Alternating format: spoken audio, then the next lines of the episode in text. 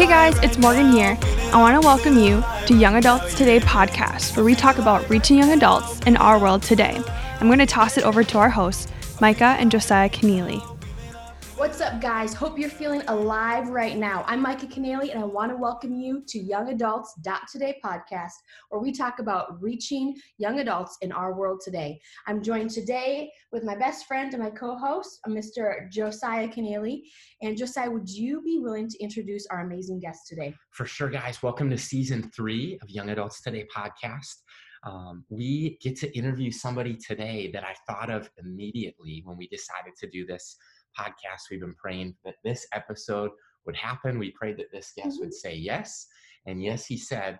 So we're here with David Kinnaman, who's authored several books, including Unchristian, You Lost Me, and Good Faith, as well as Faith for Exiles. He is the president of Barna Group, which is a leading research company based in Ventura, California, as well as Atlanta, Georgia. Mm-hmm. David's work as a researcher is inspiring to me personally and he considers himself a professional listener.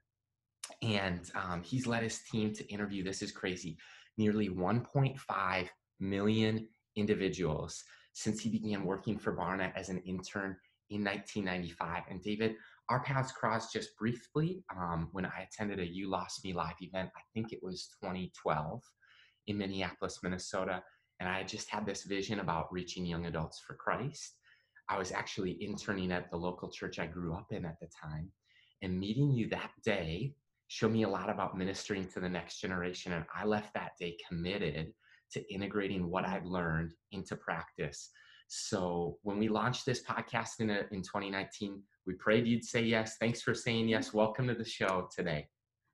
Oh, thanks for having me. That is such a cool story, and it's uh, so neat to hear how that how that made a difference. By the way, when you read that little part about being being a professional listener, I have to just tell you that I, I wrote that on my bio one day. I don't know. I don't know what I was thinking. And uh, when my kids saw that, they're like, Dad, what in the world is that? A professional listener? You're so dumb. So anyway, you know, don't read everything. Don't, don't believe everything you read. oh, that's too good. Well, we hope our, our listeners are tuning in with their ears today. Seriously, oh, get out your notepads. Yes. Well, David, we just want to kick off right away. And can you just share with us and our audience your story, your journey of you know, however many pivotal moments you've had in your life to get you where you are today? Oh, thanks. Well, that's the question you throw to an old man, I think.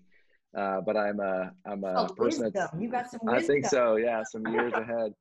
So um, yeah, so I've, I'm 46. Uh, um, to set the record straight, which is not so old, but it's certainly older than than some. And um, I've learned a lot. We've um, I actually figured I'd be a pastor. Well, just per person, I live in California. I've got three kids 20, 19, and 15. Uh, my wife, Jill, Emily, Annika, and Zach are my family. Um, we got two dogs running around here somewhere.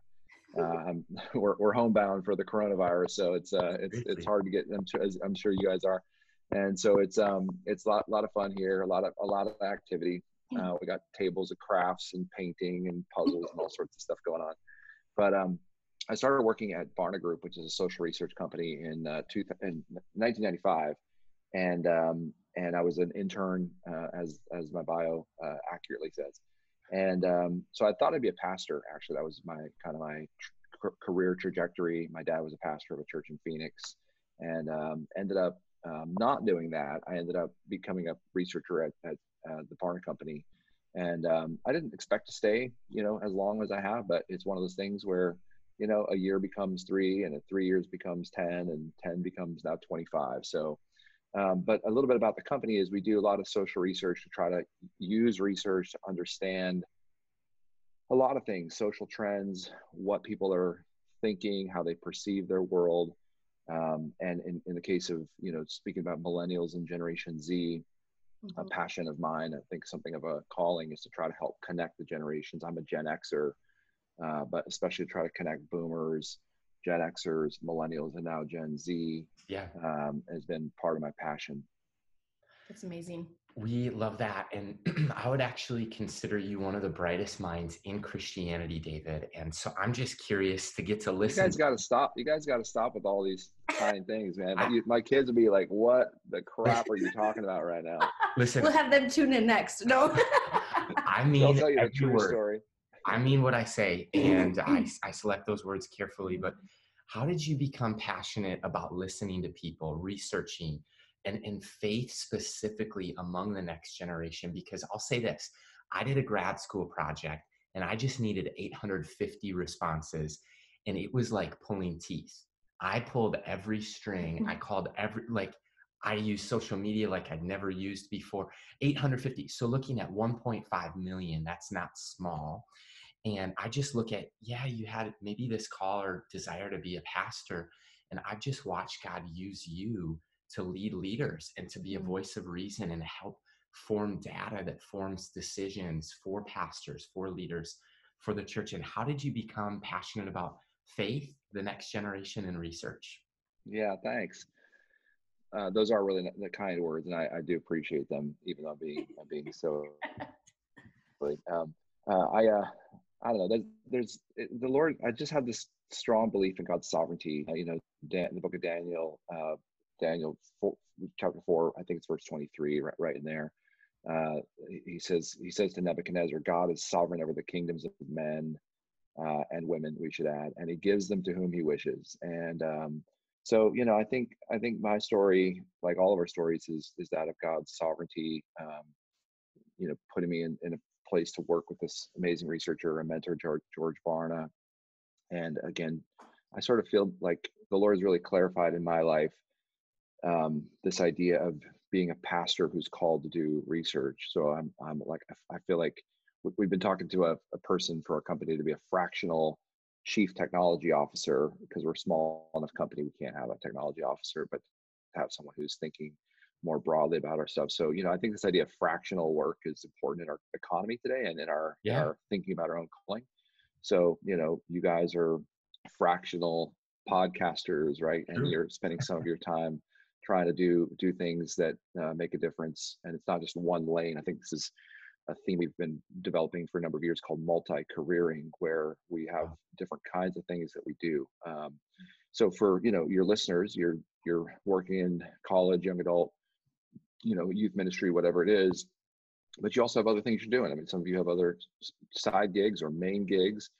Uh, some of you feel as though you're kind of a fish out of water sometimes because you feel like, you know, you're, you know, like, am, am I, am I really made for this or am I made for something else? And I remember asking my wife for many, many years in the first three, five, ten years of working with with George Barna, uh, what am I good at? And she would just be like, "It's like, honey, it's like Friday night. Let's just enjoy the evening." You know? uh, and so I feel like um, recently, a couple years ago, I was like, "Honey, you know what? I don't ask you that anymore." And I now I just, you know, I just uh, am worn out or I'm, you know, worried about other things. But um, she's like, "Yeah, no, you don't." And I think part of that's just age. You know, you get you get to a spot where you get better and better at something, and you, you can either get set in your ways, or you can get comfortable in your skin. But um, I feel like God has me on this this path to use social research as a sort of a fractional pastor. A p- part of my heart, uh, a portion of my calling, is to be a kind of public pastor in a way that most people wouldn't anticipate, and it shows up in interesting ways. So, you know, we um, we did a big study called the Connected Generation with World Vision, yeah. and um, really would commend that study, recommend that study to your audience um, because we've done a lot of work at understanding life in the anxious age and you know sort of spiritual journeys of this generation and you can learn more all about that study at theconnectedgeneration.com but as an example of this sort of fractional pastor role um, we we were invited to do some events in southeast asia because we interviewed young adults in 25 countries around the world.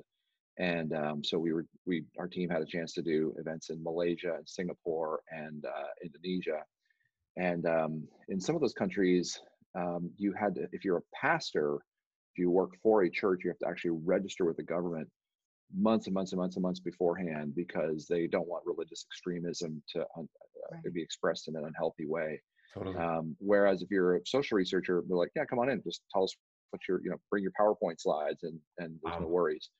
So it's a type of thinking about, you know, kind of being a missionary in a certain way, maybe to, to, to translate that. Um, I actually think a lot of young adult leaders, uh, again, maybe some of your listeners and some, some people, you know, that are, that are in your influence, um, Josiah and Micah, that, you know, I actually think that some of you all who are in, in paid ministry also could be fractional researchers or fractional trainers, where you go into the workplace and try to help explain to employers in a mainstream secular environment, you know, how to think about helping uh, young people live lives of meaning and vocation and and and um, you know what what it looks like. And so so I actually feel like we're in this interesting moment to try, try to translate across you know these boundaries. So to me, it's a it's research is one of those great uh, places to do that from.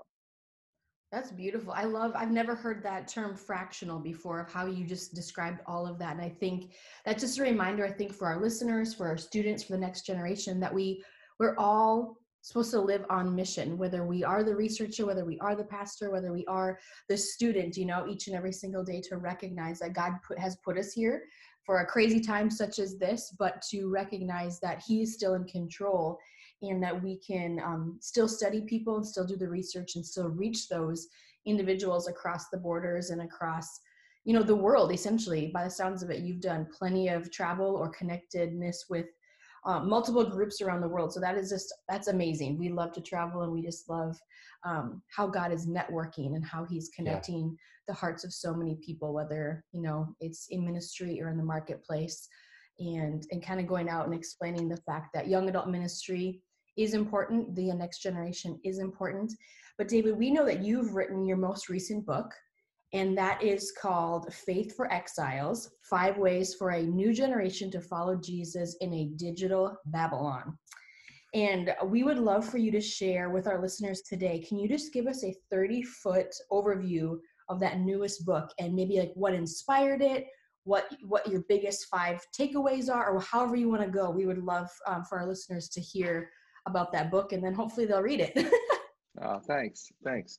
Um, yeah, so I think to understand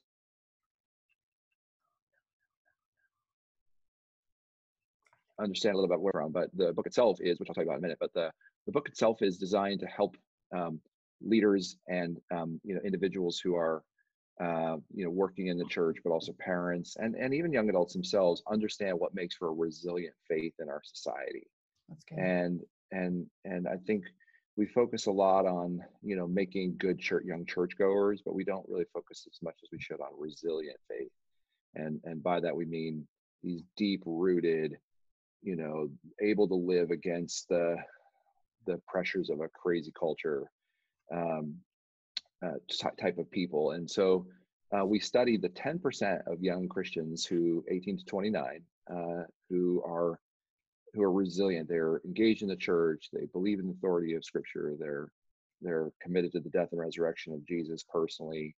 Um, I mean, they believe in that, and they they say their faith should be, matter in the world. And mm-hmm. so that's how we define a resilient disciple. And only 10% of young people in North America um, who grow up Christian qualify as that. Um, and so it's really interesting, you know, it's sort of sad in its in its way. Like nine out of ten young people who grow up Christian are not resilient, but um, a majority of them are, and I'm sorry, majority of them, nine out of ten are, but to, to the ten percent who are represents, you know, about four million 20 somethings, 18 to 29, I should say, um, who are resilient, and that's a pretty big number. And um, the stories that we learned about these people are just really, really inspiring. I mean, they're just they're so committed to you know seeing the church thrive and and seeing you know God's work um, alive and and, and, and well in, in our times, and um, that's this idea of, of our culture is really where we you know should talk about and and actually you know just how you mentioned the you lost me live event i was already starting to work on some of those themes in that like the, the book you lost me um, had some of this idea of being in exile, but it wasn't as fully developed. And so I feel like the Lord's really helped me get clear and clear on that almost all of scripture is really for and about us in exile in a certain way, right? The Old Testament is about God's people um, in exile, Daniel being the chief example of that, but all the way from the beginning with the Garden of Eden, uh, we were exiled from God in, in his you know created purposes. Um, you know into the new testament where first peter writes about you know our modern day exile i was just reading this morning in, uh, psalm 119 uh, you know this phrase that that david writes is like you know i'm for, a foreigner in this land and so this this theme of exile is very a rich one not just for the jewish people but for the new testament community as well. And so that's it's the context of resilience then is really important to marry up with mm. the pressure packed digital environment of our society today. Like for the first time in human history uh, pornography is instantly accessible to anyone with a smartphone and a connected device. Um, you know the first time in history social media uh, is giving us incredible change, change and connection. I mean, we couldn't live through the coronavirus in quite the same way without, uh, you know, the the internet. We couldn't be having this conversation today. But that digital Babylon uh, is a really interesting context. It's it definitely there's nothing new under the sun, but there's uh, the internet was certainly wasn't here during the time of of you know Jesus, and so we've got to sort of think about discipling in this new screen age uh, with a lot of I think clarity and um, that's really what the book is about. And it starts, as I said, you know, more than 10 years ago when I worked on a book called Unchristian, a book called You Lost Me, and really talking about all the problems and the disconnections. And so this book is really about the reconnections and re- what really works to develop deep rooted, resilient young disciples. Well, and I will just say that Unchristian, and then You Lost Me, and now Faith for Exiles I'm encouraged now, come Faith for Exiles, but when I read Unchristian, mm-hmm. I was actually deeply distraught. When I read You Lost Me, I was like discouraged to a point of holy discontent, David. Like it mm-hmm. was, it was good. God used that completely. Um, but it was just like such important data. And it's like, hmm for our calling, it just added fuel to the burden of the fire that God had already started in my mm. heart. And, and so now I look at like what does resilience look like? I'm pulling up this page on 36, 37. For listeners, mm. go get the book.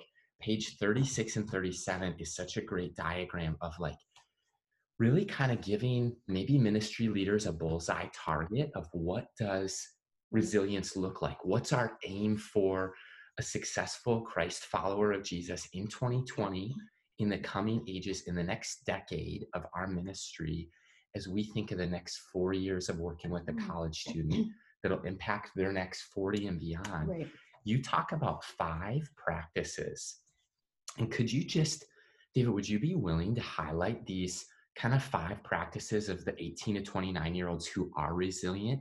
They do these five things. Can you highlight those for us? Yeah, I'd be happy to. And um, the five areas that we learned about resilient disciples are their experience with Jesus, and I'll come back and define these for you, but experience with Jesus, their cultural discernment, and their uh, the, the, the meaningful relationships they have with others, um, their vocational discipleship, and their countercultural mission. Mm-hmm. So when it comes to Jesus, what we find with the resilient disciples, they actually believe that Jesus speaks in a real and personal way uh, by comparison to the other nine out of 10 young people who aren't resilient. Um, most of those young people who grew up Christian still believe that Jesus was real. They they have good positive thoughts about him, but they don't seem to have the same kind of, you know, um, sort of sense that God is alive and and you know active in their life. Mm-hmm. Um, so that's the first one. The second is a sense of being culturally discerning. They really trust Scripture to bring a, a sense of purpose and wisdom uh, in their lives.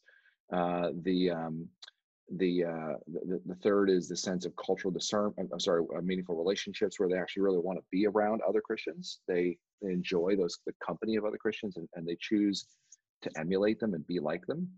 Uh, it's one of the most incredible things you start to see from resilient Christians is that they they they're actually pretty comfortable that the older Christians they know they're like ah they're not perfect but I've learned to sort of live with my disillusionment with those people. Um, they're they're actually sort of prepared to be disappointed, and I actually think that's a really important point. Um, you know, for us to consider is that you know we have to actually in ministry to young adults today, we have to we we, we can't um, gloss uh, or spin the disappointments that they're eventually going to, to experience or have experienced when it comes to the church. We have to do the hard soul work of digging out those disappointments and delusion, disillusionments um, and talk about how to kind of persevere and to be resilient despite that because we're all going to be disappointed in relationships with others um, and the pressure is really high within a church setting i mean just to speak of it like within our company you know we have a Christian company and this cool mission. And we got about 18, something like that, full time people.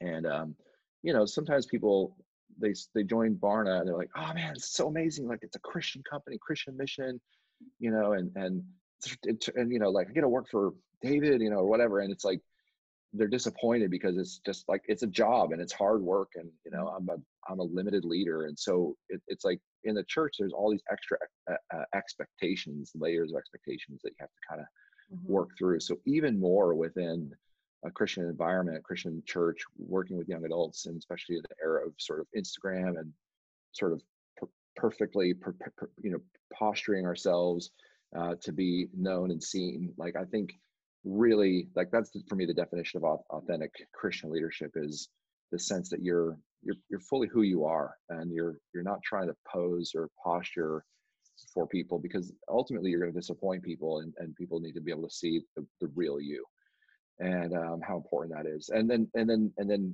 vocational discipleship being prepared for life on mission uh, in your work and then a countercultural uh, countercultural mission where you actually are living a sacrificial uh, servant like life, uh, uh, interested in evangelism in the world. So these five areas, um, I get excited about them, so I'm kind of long winded on this, but um, you know, these five areas work together in a way that really helps. Um, like you can't just do it by accident within a church. It has to be a set of intentional choices that mm-hmm. you make, and you can't do it only just through a local church's work. It has to be this this commitment that the that these resilient disciples make alongside you well, and it's really interesting how you end with the second page is countercultural mission and then vocational discipleship. And um, I remember a few years ago, I was working at a local church and doing young adult ministry, and the executive pastor came up to me and he's like, Hey, he's like, it just seems like anytime we do anything with social justice, the young adults really mm-hmm. get on board. They really gravitate toward it. Mm-hmm. And I was like, Yes, I don't disagree, but he's, I, I was like, you know, we're really engaging the influential young adults when we do that. It's like the mm-hmm. leaders, or maybe the the right word that I was striving for that my, I was trying to grasp was like the resilient ones, the people who mm-hmm. are like resilient that they're mm. they're already committed. They're gonna go like into overtime mode with. I mean, have you found that to be true um, in in terms of countercultural mission and vocational discipleship? Yeah, absolutely um, what we see with these resilient disciples is that they're more willing uh, for the church and their peers to challenge them uh, than the church is willing to challenge them. Mm. And and what that means is that you know if you look at these numbers of like what we call habitual churchgoers, um, who are just as almost who are just as active in most ways in the church as resilient disciples, but they're three three to four times more common. Um, so among a young adult group, you know, you've got in a church, obviously different generations and among the 18 to 29 year olds mm-hmm. who are in your church every week, you're going to have a good segment of them who are kind of there for other purposes. Um, it's not that they're that God can't work in their lives or they're there for wrong reasons. It's just that the resilient disciples are there for, for Jesus and they're there for mostly for the right reasons. And um, when you when you look at, at their lives, they just they're they're sort of they're going to power their their way, whether or not the church helps them to do that. And I think sometimes we really, I don't know, I don't, I don't want to be cynical with this, but we kind of dumb down or we we water down our not just the gospel but our efforts because we try to make the the church appealing and penetrating for everyone. But you know, Jesus writes about this or talks about this and says, you know, you you you end up sort of throwing your your pearls before swine or you um, you know you you um, you throw your seeds across different different kinds of hearts and the stones you know sort of prevent the seeds from going in deep. And and i think you know there's so much rich metaphor in the new testament about you know making sure that our efforts are, are faithful not just not just uh, you know strategic and and you know sort of getting the, the highest number of people uh, the largest number of people show up. So anyway it's it's not that that's a bad thing to have you know have fruitful and faithful ministry but but i think sometimes we end up looking for numbers rather than for fruitful and faithful ministry. So true. Right right. David that's dead on of what we've kind of seen and experienced. Um, you had some that you had said that some individuals walk through the church doors for different reasons. And working in a church and being on a college campus now, we've seen that all across the board that there are many individuals who are there that are like, where are the Christians? Others come in and like, where's my spouse? Where's my spouse? Is it he? Is it she's? Like they're running around like chickens with their heads cut off, like, I want to be married tomorrow, or maybe even yesterday. You know, so mm-hmm. some are like very theological, and then maybe some are more wanting to discover their spiritual gifts and why am I here? What's the purpose? So we have a lot of individuals, specifically, obviously you've been a part of this, but be seeing the different ages and stages of life between 18 and 29 there's a lot of things going on with where they're at whether they're um, in college they've stepped into their career maybe they're young adult parents i mean we have some people we come across that are 24 starting a family but one thing that we've really seen in our ministry and just has become more evident throughout the last 10 years of josiah and i leading together and separately is the fact that many all the thing only thing that they really want is community Mm. Some of them don't even come for Jesus or don't even come for the relationship or their future spouse. A lot of it comes down to they just want to be a part of something. And there's this extreme um, loneliness that seems to be capturing the hearts of many of our college students that come through the doors that we see. And I heard you recently share about loneliness and that only one out of three or one third of young adults in America know that somebody believes in them um, can you just share about that statement, or is that did we hear that right? Maybe that's a better question. Yeah, that's the that's the proportion. Uh, it came from this connected generation study, um, where it's about a third of, of young adults in the U.S. and a third of uh, young adults around the world who say someone uh, b- believes deeply in me, and um, it's such a sort of tragedy that that what we find is that they're more likely to say they're connected to people around the world and that events around the world matter than that those around them that are very close to them feel feel close or feel like they support them. And um, you know i think we are living in an age of, of heightened anxiety and anxiousness and isolation and loneliness.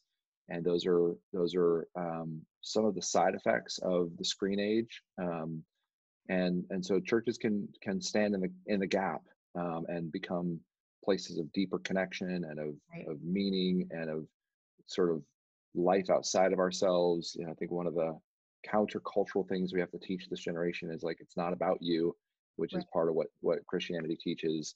Um, and the book of Ecclesiastes, a place of wisdom. Like you know, you can work your whole life, and then to what end and, and at what cost. Um, and so I think the wisdom literature helps helps us. You know, it's it, it's Ecclesiastes. I think would be a, a wonderful uh, book for us to teach to this generation, and um, you know, for us to continue to focus in on helping this generation see the countercultural way of Jesus. That it's it's uh, not just about us, and that it's a, a way of sacrifice and and suffering. Even has a a redeeming purpose in our lives. These are things that are very countercultural, but but deeply Christian concepts. That's good. Well, and right along with that, talking about digital Babylon and biblical literacy, you know, we have this narrative of God speaking to us as as humankind through the word, through mm-hmm. through scripture. And I think it was the connected generation study as well, David, where you had shared, I think among Generation Z, is it four percent have a biblical worldview? Is that correct? Yeah, that's right. Yeah, that's right. Yeah, so you know, one of the things we find is that four percent of, as you said, of Generation Z, uh, this is 13 to 18 year olds, as we did a teenager study, have a biblical worldview, and that that's sort of we don't ask a young person, "Do you have a biblical worldview?" because nobody would know quite how to answer that. uh, but but what we do is we have a, a series of different questions uh, there are about eight of them that we go through with a, a random representative sample of teenagers. And uh, based on those eight questions, we sort of categorize a person uh, into a bucket called biblical worldview. Um, things like belief in the authority of scripture, uh, belief in the death and resurrection of Jesus, um, you know, necessity of sharing your faith with somebody else, those kinds of things. It's a pretty low bar. I mean, some people would say, and, and we have plenty of people who are you know they dig into the weeds and they should and they say well i quibble with this wording or this this statement or you know you, you forgot to ask about you know tr- tr- trinitarian belief or whatever.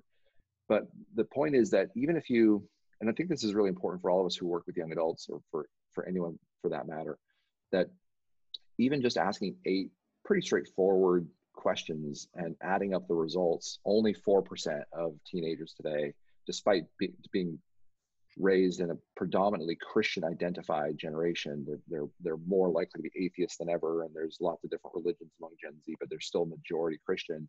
Only 4% have a biblical worldview. And I think the application for that for, for leaders today is what are you shooting for in terms yeah. of the core belief, beliefs that young people are going to have and how do you convey them in such a way that it's not just about our head knowledge i just want to say that really clearly this generation isn't just interested in you know having all the right answers to a multiple choice test.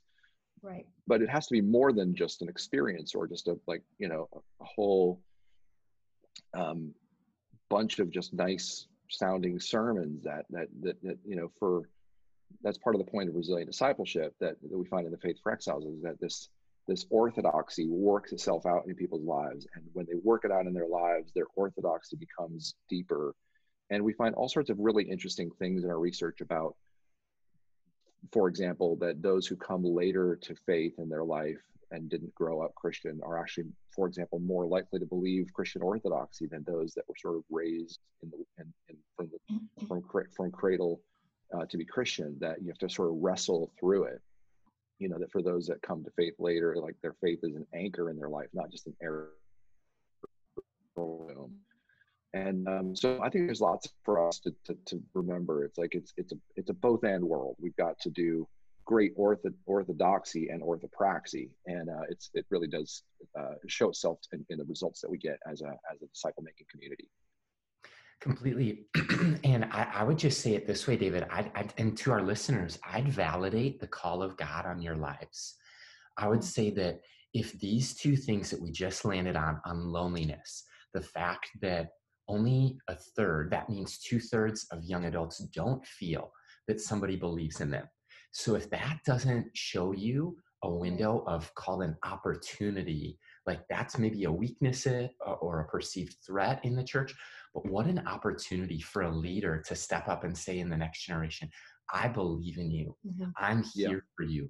I'm with you and I'm committed to you. And mm-hmm. we're in this together. Mm-hmm. I believe in you. You're not lonely. We're, we're part of friendship. We're a part of discipleship. We're mm-hmm. in community together. And then, like you just said, David, of biblical narrative and biblical literacy, like yes, we should teach orthodoxy. Yes, we should even teach an orthopraxy, but even to the very heart of an orthopathos, like somebody's deepest desires, mm-hmm. that they would mm. delight in Jesus, that they'd have a delight in community. And so our work is cut out for us as it is next generation leaders. And I just validate the call of God in our lives. Like what you're doing matters. There's a need for it in our world.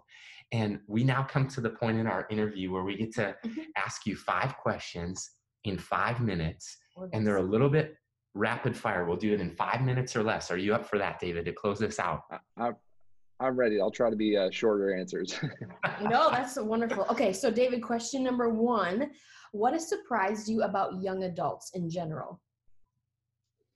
I think how cool, connected, smart, honest, transparent they are. You know, there's so many negative stereotypes about millennials and Gen Gen Z that for me it's I can understand why those frustrations exist, but I always think like what generation raised them? It's the same generation that's complaining about them is the generation that raised them. So um, that surprises me over and over. They're so I just love working with and seeing you know young people in, inspired by the message of jesus that it is the truest answer to the, the world's greatest needs and to our heart's uh, deepest longings yes that will preach and let me ask you this what is one tidbit of encouragement or maybe advice that you'd give to a lead pastor or a board member or somebody that's pa- a passionate participant in community of a mm. church trying to start or strengthen their young adult ministry?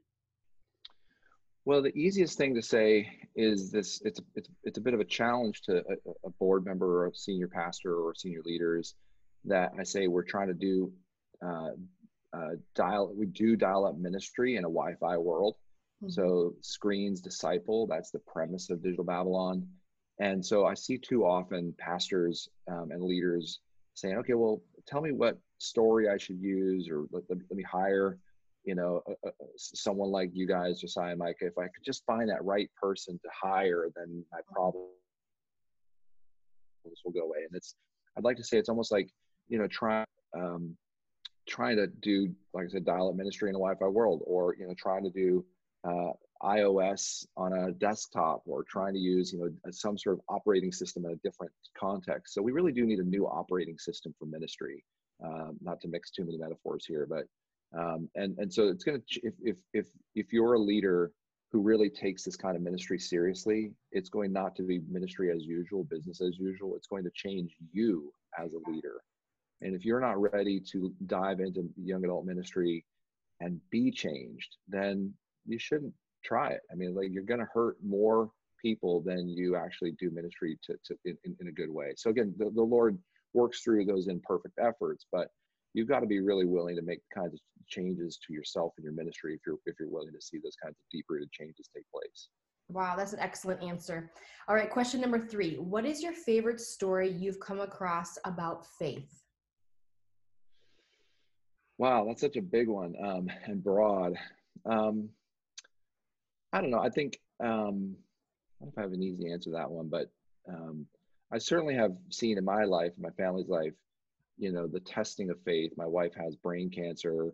Mm-hmm. Um, you know, her name is Jill, and and uh, we blogged about that at a, at a family blog called PrayForJill.com. And um, so, you know, the it's it's not my favorite story, but it is a true story, and it's a it's a it's a true story of Jesus showing up and and our faith and our community and our prayers sustaining us, you know, even during during that season. Um, and so, you know, I I gave a speech, a commencement speech, to uh, to to Christian college a year and a half ago after my wife was diagnosed, and and I feel like I was like, you know, I was like, you're prepared for success, but are you prepared to suffer? And it might only be in the context of suffering that we're truly able to witness to our hope in Jesus, because you know everyone expects us to be Christian. There's no no big deal when you're Christian when things are going great, but um, to be Christian, to believe and to to to to um, see that God doesn't waste our suffering. That's a deeper uh, witness to the world. And um, anyway, it's been hard to go through. Can't can't even put all that into words. Uh, but uh, but I think that's that's one true story about how faith has shown up in my life. Mm-hmm. Yeah, and ever since we saw the tweet and just mm-hmm. like we were praying for you this morning, we're with you in this, and I know our our community of listeners as well is just. Mm-hmm lifting up Jill and mm-hmm. lifting mm-hmm. you guys up in your time of need. And thank you. Thank you, Josiah. Yeah. a lot. Yeah. Something you said is like, we're prepared for success, but are we prepared for suffering? And similar to like success is also failure is one of the greatest educators. Would you be willing to mm-hmm. open up with our listeners about maybe an epic failure you experienced in life, business, or ministry? Sure, man, but that would take uh, many, many seasons of podcasts. so, and then and then my kids would finally find that to be uh, worthwhile, right? Like they would say, you're not, a professional listener; you're a professional mistake maker." Oh, um, the club, right? exactly.